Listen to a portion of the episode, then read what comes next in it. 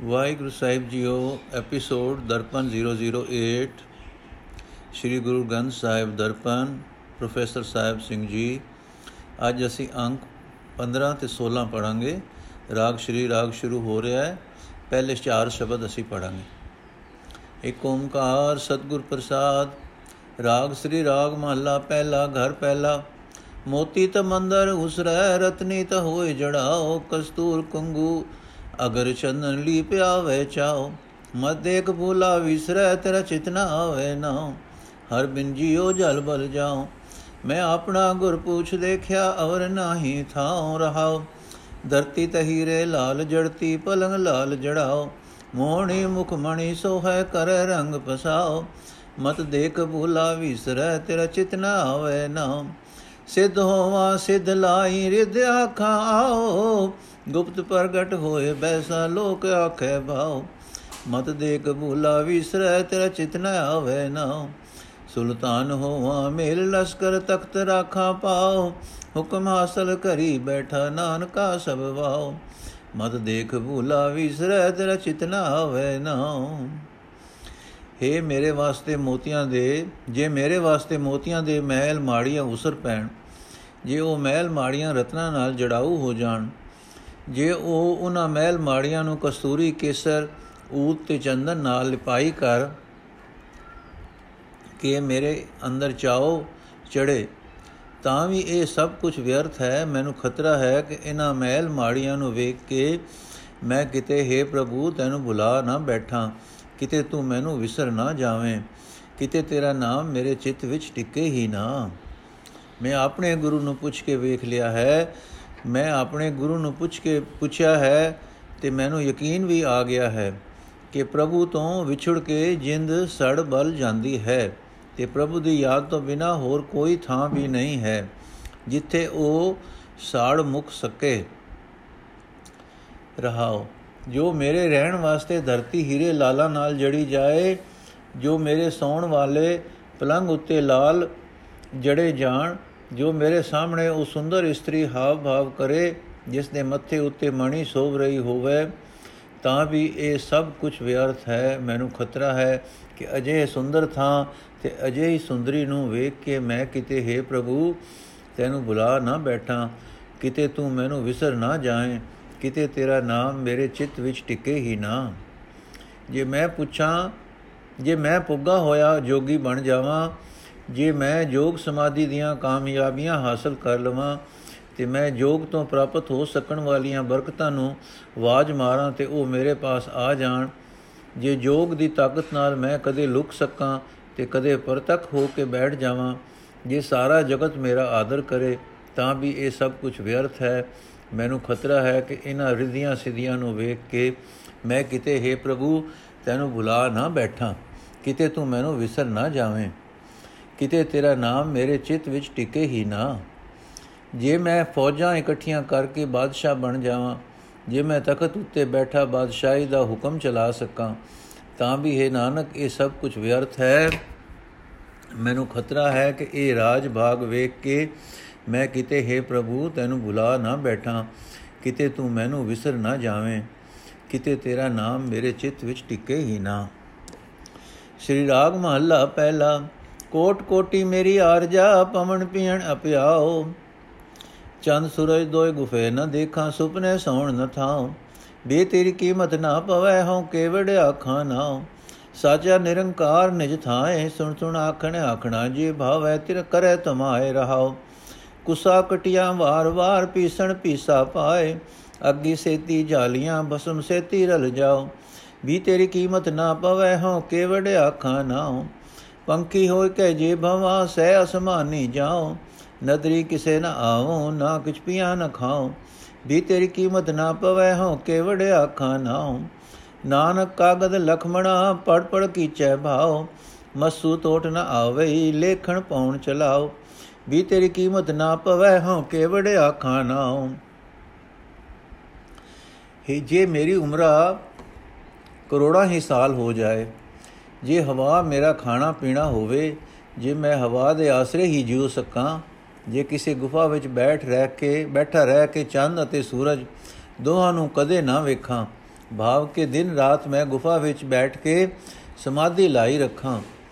ਜੇ ਸੁਪਨੇ ਵਿੱਚ ਵੀ ਸੌਣ ਦੀ ਥਾਂ ਨਾ ਮਿਲੇ, ਜੇ ਕਦੇ ਵੀ ਨਾ ਮੈਂ ਸੌ ਸਕਾਂ, ਤਾਂ ਵੀ हे ਪ੍ਰਭੂ, ਇਤਨੀਆਂ ਲੰਮੀਆਂ ਸਮਾਧੀਆਂ ਲਾ ਕੇ ਵੀ ਮੈਥੋਂ ਤੇਰਾ ਮੁੱਲ ਨਹੀਂ ਪੈ ਸਕਦਾ। ਤੇਰੇ ਬਰਾਬਰ ਦਾ ਮੈਂ ਕਿਸੇ ਹੋਰ ਨੂੰ ਲੱਭ ਨਹੀਂ ਸਕਦਾ। ਮੈਂ ਤੇਰੀ ਕਿਤਨੀ ਕੁ ਵਡਿਆਈ ਦੱਸਾਂ, ਮੈਂ ਤੇਰੀ ਵਡਿਆਈ ਦੱਸਣ ਜੋਗਾ ਨਹੀਂ ਹਾਂ। ਸਦਾ ਕਾਇਮ ਰਹਿਣ ਵਾਲਾ ਨਿਤ ਆਕਾਰ ਪਰਮਾਤਮਾ ਆਪਣੇ ਆਪ ਵਿੱਚ ਟਿਕਿਆ ਹੋਇਆ ਹੈ। ਉਸ ਨੂੰ ਕਿਸੇ ਹੋਰ ਦੇ ਆਸਰੇ ਦੀ ਮੁਤਾਜੀ ਨਹੀਂ ਹੈ। ਅਸੀਂ ਜੀਵ ਇੱਕ ਦੂਜੇ ਤੋਂ ਸੁਣ ਸੁਣ ਕੇ ਹੀ ਉਸ ਦੀ ਬਜ਼ੁਰਗੀ ਦਾ ਬਿਆਨ ਕਰ ਦਿੰਦੇ ਹਾਂ। ਪਰ ਇਹ ਕੋਈ ਨਹੀਂ ਦੱਸ ਸਕਦਾ ਕਿ ਉਹ ਕਿਤਨਾ ਕੁ ਵੱਡਾ ਹੈ। ਜੇ ਪ੍ਰਭੂ ਨੂੰ ਚੰਗਾ ਲੱਗੇ ਤਾਂ ਜੀਵ ਦੇ ਅੰਦਰ ਆਪਣੀ ਸਿਫਤ ਸਲਾਹ ਦੀ ਤਾਂਗ ਪੈਦਾ ਕਰ ਦਿੰਦਾ ਹੈ, ਰਹਾਓ। ਜੇ ਤਪਾਂ ਦੇ ਕਸ਼ਟ ਦੇ ਕੇ, ਦੇ ਦੇ ਕੇ ਆਪਣੇ ਸਰੀਰ ਨੂੰ ਮੈਂ ਕੂ ਸੁੱਟਾਂ ਮੁੜ ਮੁੜ ਰਤਾ ਰਤਾ ਕਟਾ ਦਿਆਂ, ਚੱਕੀ ਵਿੱਚ ਪਾ ਕੇ ਪੀ ਦਿਆਂ, ਅਗ ਨਾਲ ਸਾੜ ਸੁੱਟਾਂ ਤੇ ਆਪਣੇ ਆਪ ਨੂੰ ਸੁਆਹ ਨਾਲ ਰਲਾ ਦਿਆਂ, ਇਤਨੇ ਤਪ ਸਾਧ ਕੇ ਵੀ हे ਪ੍ਰਭੂ, ਤੇਰੇ ਬਰਾਬਰ ਦਾ ਹੋਰ ਕਿਸੇ ਨੂੰ ਲੱਭ ਨਹੀਂ ਸਕਦਾ। ਮੈਂ ਤੇਰੀ ਵਡਿਆਈ ਦੱਸਣ ਜੋਗਾ ਨਹੀਂ ਹਾਂ। ਜੇ ਮੈਂ ਪੰਛੀ ਬਣ ਕੇ ਉੱਡ ਸਕਾਂ ਤੇ ਸੈਂਕੜੇ ਅਸਮਾਨਾਂ ਤੱਕ ਪਹੁੰਚ ਸਕਾਂ, ਜੇ ਉੱਡ ਕੇ ਇਤਨਾ ਉੱਚਾ ਚਲਾ ਜਾਵਾਂ ਕਿ ਮੈਂ ਕਿਸੇ ਨੂੰ ਦਿਸ ਨਾ ਸਕਾਂ। ਖਾਵਾਂ ਪੀਵਾਂ ਵੀ ਕੁਛ ਨਾ, ਇਤਨੀ ਪਹੁੰਚ ਰੱਖਦਾ ਹੋਇਆ ਵੀ हे ਪ੍ਰਭੂ, ਮੈਂ ਤੇਰੇ ਬਰਾਬਰ ਦਾ ਹੋਰ ਕੋਈ ਨਹੀਂ ਲੱਭ ਸਕਦਾ। ਮੈਂ ਤੇਰੀ ਵਡਿਆਈ ਦੱਸਣ ਜੋਗਾ ਨਹੀਂ ਹਾਂ। हे ਨਾਨਕ, ਆਖੇ ਪ੍ਰਭੂ, ਜੇ ਮੇਰੇ ਪਾਸ ਤੇਰੀ ਵਡਿਆਈ ਨਾਲ ਭਰੇ ਹੋਏ ਲੱਖਾਂ ਮਣਾ ਕਾਗਜ਼ ਹੋਣ, ਉਹਨਾਂ ਨੂੰ ਮੁੜ ਮੁੜ ਪੜ ਕੇ ਵਿਚਾਰ ਵੀ ਕੀਤੀ ਜਾਵੇ, ਜੇ ਤੇਰੀ ਵਡਿਆਈ ਲਿਖਣ ਵਾਸਤੇ ਮੈਂ ਹਵਾ ਨੂੰ ਕਲਮ ਬਣਾ ਲਵਾਂ ਲਿਖਦਿਆਂ ਲਿਖਦਿਆਂ ਸਾਈ ਦੀ ਸਾਈ ਵੀ ਦੀ ਵੀ ਕਦੇ ਟੋਟ ਨਾ ਆਵੇ, ਤਾਂ ਵੀ ਹੈ ਪ੍ਰਭੂ, ਮੈਂ ਤੇਰਾ ਮੁੱਲ ਨਹੀਂ ਪਾ ਸਕਦਾ, ਮੈਂ ਤੇਰੀ ਵਡਿਆਈ ਦੱਸਣ ਜੋਗਾ ਨਹੀਂ ਹਾਂ। ਸ੍ਰੀ ਰਾਗ ਮਹੱਲਾ ਪਹਿਲਾ, ਲਿਖੇ ਬੋਲਣ ਬੋਲਣਾ, ਲਿਖੇ ਖਾਣਾ ਖਾਓ, ਲਿਖੇ ਵਾੜ ਚਲਾਈਆ, ਲਿਖੇ ਸੁਣ ਵਿਖਾਓ। ਲਿਖੇ ਸਾਲ ਵਾਈਐ ਪੜ ਕੇ ਪੁੱਛਣ ਜਾਓ। ਬਾਬਾ ਮਾਇਆ ਰਚਨਾ ਦੋ। ਅੰਧੇ ਨਾਮ ਵਿਸਾਰਿਆ, ਨਾ ਤਿਸ ਇਹ ਨਾ ਹੋ ਰਹਾਉ ਜੀਵਨ ਮਰਨਾ ਜਾਏ ਕੇ ਇੱਥੇ ਖਾਜੇ ਕਾਲ। ਜਿੱਥੇ ਮੈਂ ਸਮਝਾਈਏ, ਤਿੱਥੇ ਕੋਈ ਨ ਚਲਿਓ ਨਾਲ। ਰੋਵਣ ਵਾਲੇ ਜਿਤੜੇ ਸਭ ਅੰਨੇ ਭੰਡ ਪਰਾਲ ਸਭ ਕੋ ਆਖੇ, ਬਹੁਤ ਬਹੁਤ ਘਟ ਨਾ ਆਖੇ ਕੋਈ। ਕੀਮਤ ਕਿਨੇ ਨ ਪਾਈਆ, ਕਹਿਣ ਨ ਵੱਡਾ ਹੋਏ। ਸਾਚਾ ਸਾਹਿਬ, ਏਕ ਤੂੰ ਹੋਰ ਜੀਆ ਕੇ ਤੇ ਲੋ ਨੀਚਾ ਅੰਦਰ ਨੀਚ ਜਾਤ, ਨੀਚੀ ਹੂੰ ਅਤ ਨੀਚ। ਨਾਨਕ ਤਿਨ ਕੈ ਸੰਗ ਸਾਥ, ਵਡਿਆ ਸਿਉ ਕਿਆ ਰੀਸ। ਜਿੱਥੇ ਨੀਚ ਸੰਭਾਲੀਐ, ਤਿੱਥੇ ਨਦਰ ਤੇਰੀ ਬਖਸ਼ੀਸ਼। ਇਹ ਗੱਲ ਹਰ ਕੋਈ ਜਾਣਦਾ ਹੈ ਕਿ ਅਸੀਂ ਜ਼ਿੰਦਗੀ ਦੇ ਸਾਹ ਗਿਣੇ ਮਿੱਥੇ ਸਮੇਂ ਲਈ ਹੀ ਲੈ ਰਹੇ ਹਾਂ। ਸਾਡਾ ਬੋਲ ਚਾਲ ਸਾਡਾ ਖਾਣ ਪੀਣ ਥੋੜੇ ਹੀ ਸਮੇਂ ਲਈ ਹੈ। ਜਿਸ ਜੀਵਨ ਸਫਰ ਵਿੱਚ ਅਸੀਂ ਤੁਰੇ ਹੋਏ ਹਾਂ, ਇਹ ਸਫਰ ਵੀ ਥੋੜੇ ਹੀ ਚਿਰ ਲਈ ਹੈ। ਦੁਨੀਆ ਦੇ ਰਾਗ, ਰੰਗ ਤੇ ਰੰਗ ਤਮਾਸ਼ੇ ਸੁਣਨੇ, ਵੇਖਣੇ ਵੀ ਥੋੜੇ ਹੀ ਸਮੇਂ ਲਈ ਹਨ। ਇਹ ਭਾਈ, ਮਾਇਆ ਦੀ ਖੇਡ ਜੀਵਾਂ ਲਈ 4 ਦਿਨ ਦੀ ਹੀ ਖੇਡ ਹੈ। ਪਰ ਇਸ 4 ਦਿਨ ਦੀ ਖੇਡ ਵਿੱਚ ਅੰਨੇ ਹੋਏ ਮਨੁੱਖ ਨੇ ਪ੍ਰਭੂ ਦਾ ਨਾਮ ਵਿਸਾਰ ਦਿੱਤਾ ਹੈ। ਨਾ ਮਾਇਆ ਨਾਲ ਹੀ ਲਿਬਦੀ ਨਿਭਦੀ ਹੈ, ਨਾ ਪ੍ਰਭੂ ਦਾ ਨਾਮ ਹੀ ਮਿਲਦਾ ਹੈ। ਰਹਾਉ ਜਗਤ ਵਿੱਚ ਜਨਮ ਲੈ ਕੇ ਜੰਮਣ ਤੋਂ ਮਰਨ ਤੱਕ ਸਾਰੀ ਉਮਰ ਮਨੁੱਖ ਪਦਾਰਥ ਇਕੱਠੇ ਕਰਨ ਦੇ ਆਸਰੇ ਆਹਰੇ ਲੱਗਾ ਰਹਿੰਦਾ ਹੈ। ਜਿਨ੍ਹਾਂ ਦੀ ਖਾਤਰ ਇਹ ਦੌੜ ਭਜ ਕਰਦਾ ਹੈ, ਉਹਨਾਂ ਵਿੱਚੋਂ ਕੋਈ ਵੀ ਉਹ ਥਾਂ ਤੱਕ ਸਾਥ ਨਹੀਂ ਨਿਭਾਉਂਦਾ, ਜਿੱਥੇ ਇਸ ਨੂੰ ਸਾਰੀ ਜ਼ਿੰਦਗੀ ਵਿੱਚ ਕੀਤੇ ਕੰਮਾਂ ਦਾ ਲੇਖਾ ਸਮਝਾਇਆ ਜਾਂਦਾ ਹੈ। ਇਸ ਦੇ ਮਰਨ ਪਿੱਛੋਂ ਇਸ ਨੂੰ ਰੋਣ ਵਾਲੇ ਸਾਰੇ ਹੀ ਸੰਬੰਧੀ ਇਸ ਦੇ ਬਾਦੀਆਂ ਪਰਾਲੀ ਦੀਆਂ ਪੰਡਾਂ ਪੈ ਚੁੱਕਦੇ ਹਨ। ਕਿਉਂਕਿ ਮਰਨ ਵਾਲੇ ਨੂੰ ਕੋਈ ਲਾਭ ਨਹੀਂ ਹੁੰਦਾ। हे ਪ੍ਰਭੂ, ਹਰ ਇੱਕ ਜੀਵ ਤੈਨੂੰ ਬਹੁਤ ਬਹੁਤ ਧਨ ਵਾਸਤੇ ਹੀ ਆਖਦਾ ਹੈ। ਕੋਈ ਵੀ ਥੋੜਾ ਨਹੀਂ ਮੰਗਦਾ। ਕਿਸੇ ਨੇ ਵੀ ਕਦੇ ਮੰਗਣ ਤੋਂ ਬਸ ਨਹੀਂ ਕੀਤੀ। ਮੰਗ ਮੰਗ ਕੇ ਕਦੇ ਕੋਈ ਵੀ ਰਜਿਆ ਨਹੀਂ। ਪਰ ਉਹ ਸਾਰਾ ਧਨ ਇੱਥੇ ਹੀ ਰਹਿ ਜਾਂਦਾ ਹੈ। हे ਪ੍ਰਭੂ, ਇੱਕ ਤੂੰ ਹੀ ਸਦਾ ਕਾਇਮ ਰਹਿਣ ਵਾਲਾ ਮਾਲਕ ਹੈ।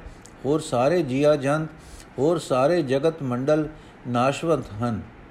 हे ਪ੍ਰਭੂ, ਮੈਂ ਤੇਥੋਂ ਇਹੀ ਮੰਗਦਾ ਹਾਂ ਕਿ ਤੇਰਾ ਨਾਨਕ ਉਹਨਾਂ ਬੰਦਿਆਂ ਨਾਲ ਸਾਥ ਬਣਾਏ, ਜੋ ਨੀਵੀਂ ਤੋਂ ਨੀਵੀਂ ਜਾਤ ਦੇ ਹਨ ਤੇ ਨੀਵਿਆਂ ਤੋਂ ਵੀ ਅਤ ਨੀਵੇਂ ਅਖਵਾਉਂਦੇ ਹਨ।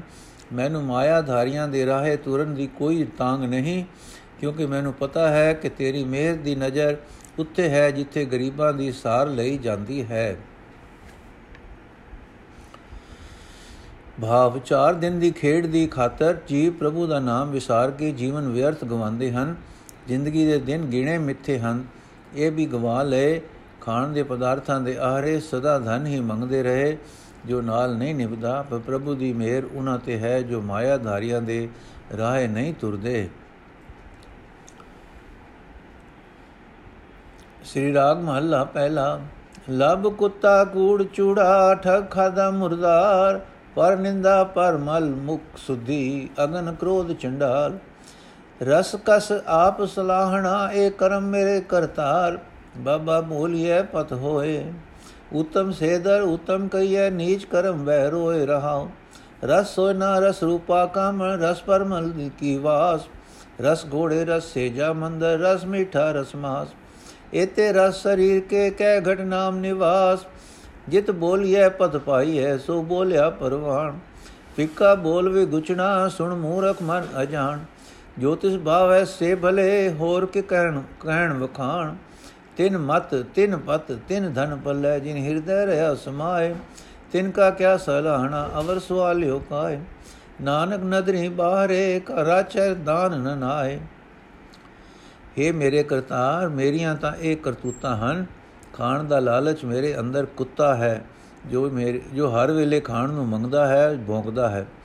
ਝੂਠ ਬੋਲਣ ਦੀ ਵਾਦੀ ਮੇਰੇ ਅੰਦਰ ਚੂੜਾ ਹੈ, ਜਿਸ ਨੇ ਮੈਨੂੰ ਬਹੁਤ ਨੀਵਾ ਕਰ ਦਿੱਤਾ ਹੈ। ਦੂਜਿਆਂ ਨੂੰ ਠੱਗ ਕੇ ਖਾਣਾ ਮੇਰੇ ਅੰਦਰ ਮੁਰਦਾਰ ਹੈ, ਜੋ ਸਵਾਰਤ ਦੀ ਬਦਬੂ ਵਧਾ ਰਿਹਾ ਹੈ। ਪਰਾਈ ਨਿੰਦਿਆ ਮੇਰੇ ਮੂੰਹ ਵਿੱਚ ਮਮੂਲਚੀ ਪਰਾਈ ਮੈਲ ਹੈ, ਸਮੂਲਚੀ ਪਰਾਈ ਮੈਲ ਹੈ, ਕ੍ਰੋਧ ਅਗ ਮੇਰੇ ਅੰਦਰ ਚੰਡਾਲ ਬਣੀ ਪਈ ਹੈ। ਮੈਨੂੰ ਕਈ ਚਮ ਚਸਕੇ ਹਨ। ਮੈਂ ਆਪਣੇ ਆਪ ਨੂੰ ਵਡਿਆਉਂਦਾ ਹਾਂ। हे ਭਾਈ, ਉਹ ਬੋਲ ਬੋਲਣਾ ਚਾਹੀਦਾ ਹੈ, ਜਿਸ ਨਾਲ ਪ੍ਰਭੂ ਦੀ ਹਜ਼ੂਰੀ ਵਿੱਚ ਚੰਗੇ ਆਖੇ ਜਾਂਦੇ ਹਨ। ਮੰਦ ਕਰਮੀ ਬੰਦੇ ਬੈਠੇ ਜੁਰਦੇ ਹੀ ਹਨ। ਰਹਾਓ। ਸੋਨਾ ਚਾਂਦੀ ਇਕੱਠਾ ਕਰਨ ਦਾ ਚਸਕਾ ਇਸਤਰੀ ਭਾਵ ਕਾਮ ਦਾ ਚਸਕਾ, ਸੁਗੰਧੀਆਂ ਦੀ ਲਗਨ, ਘੋੜਿਆਂ ਦੀ ਸਵਾਰੀ ਦਾ ਸ਼ੌਂਕ, ਨਰਮ ਨਰਮ ਸੇਜਾਂ ਤੇ ਸੋਹਣੇ ਮਹਿਲ, ਮਾੜੀਆਂ ਦੀ ਲਾਲਸਾ ਸਵਾਦਲੇ ਮਿੱਠੇ ਪਦਾਰਥ ਤੇ ਮਾਸ ਖਾਣ ਦਾ ਚਸਕਾ। ਜੇ ਮਨੁੱਖਾ ਸਰੀਰ ਨੂੰ ਇਤਨੇ ਚਸਕੇ ਲੱਗੇ ਹੋਏ ਹੋਣ, ਤਾਂ ਪਰਮਾਤਮਾ ਦੇ ਨਾਮ ਦਾ ਟਿਕਾਣਾ ਕਿਸ ਹਿਰਦੇ ਵਿੱਚ ਹੋ ਸਕਦਾ ਹੈ? ਉਹੀ ਬੋਲ ਬੋਲਿਆ ਹੋਇਆ ਸੁਚੱਜਾ ਹੈ, ਜਿਸ ਦੇ ਬੋਲਣ ਨਾਲ ਪ੍ਰਭੂ ਦੀ ਹਜ਼ੂਰੀ ਵਿੱਚ ਆਦਰ ਮਿਲਦਾ ਹੈ। ਇਹ ਮੂਰਖ, ਅਜਾਣ ਮਨ, ਸੁਣ। ਫਿੱਕਾ ਨਾਮ ਰਸ ਤੋਂ ਸਖਣਾ ਬੋਲ ਬੋਲਿਆ ਖੁਆਰ ਹੋਈਦਾ ਹੈ। ਭਾਵ ਜੇ ਸਾਰੀ ਉਮਰ ਨਿਰੀਆਂ ਉਹੀ ਗੱਲਾਂ ਕਰਦੇ ਰਹੀਏ ਜੋ ਪ੍ਰਭੂ ਦੀ ਯਾਦ ਤੋਂ ਖਾਲੀ ਹੋਣ, ਤਾਂ ਦੁਖੀ ਹੀ ਰਹੀਦਾ ਹੈ। ਪ੍ਰਭੂ ਦੀ ਸਿਫਤ ਸਲਾਹ ਤੋਂ ਬਿਨਾ ਹੋਰ ਗੱਲਾਂ ਵਿਅਰਥ ਹਨ।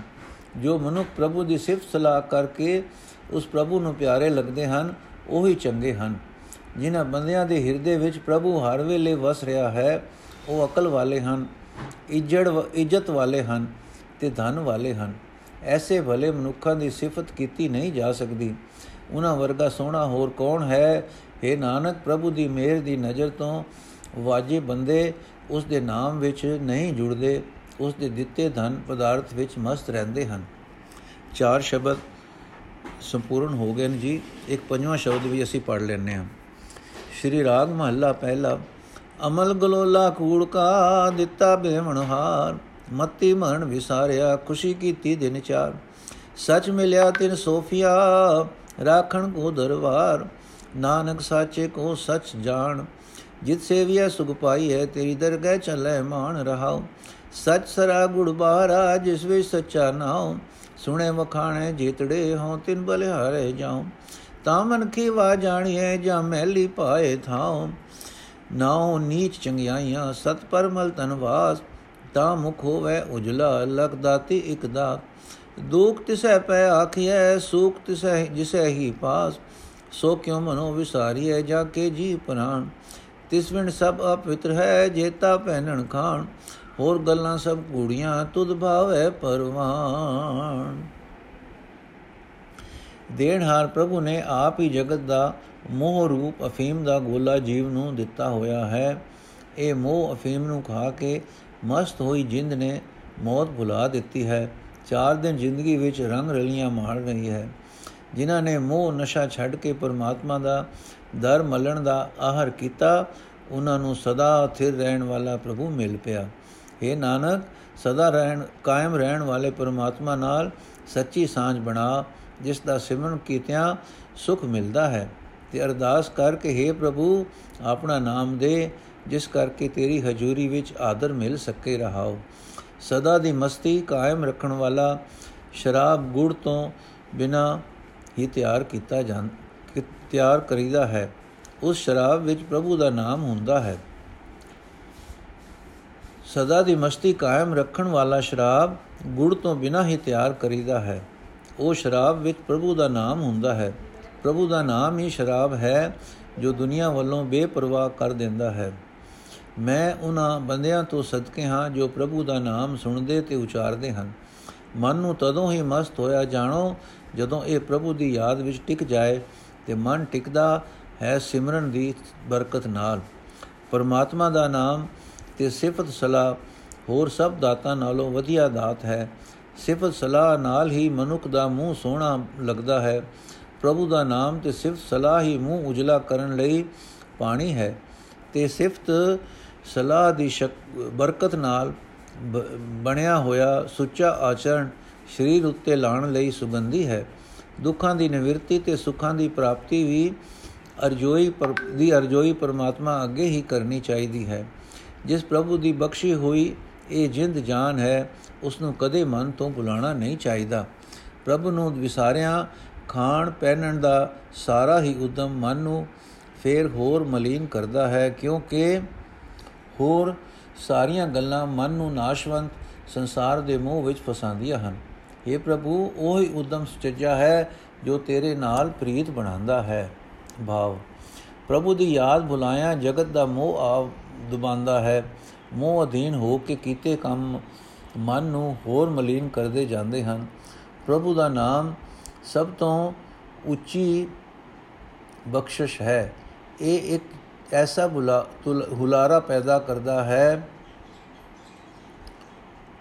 ਜਿਸ ਦਾ ਸਦਕਾ ਮਨੁੱਖ ਮੋਹ ਤੋਂ ਉਤਾਂ ਰਹਿ ਕੇ ਸੁੱਚੇ ਆਚਰਣ ਵਾਲਾ ਹੋ ਜਾਂਦਾ ਹੈ ਤੇ ਪ੍ਰਭੂ ਦੀ ਹਜ਼ੂਰੀ ਵਿੱਚ ਆਦਰ ਪਾਉਂਦਾ ਹੈ।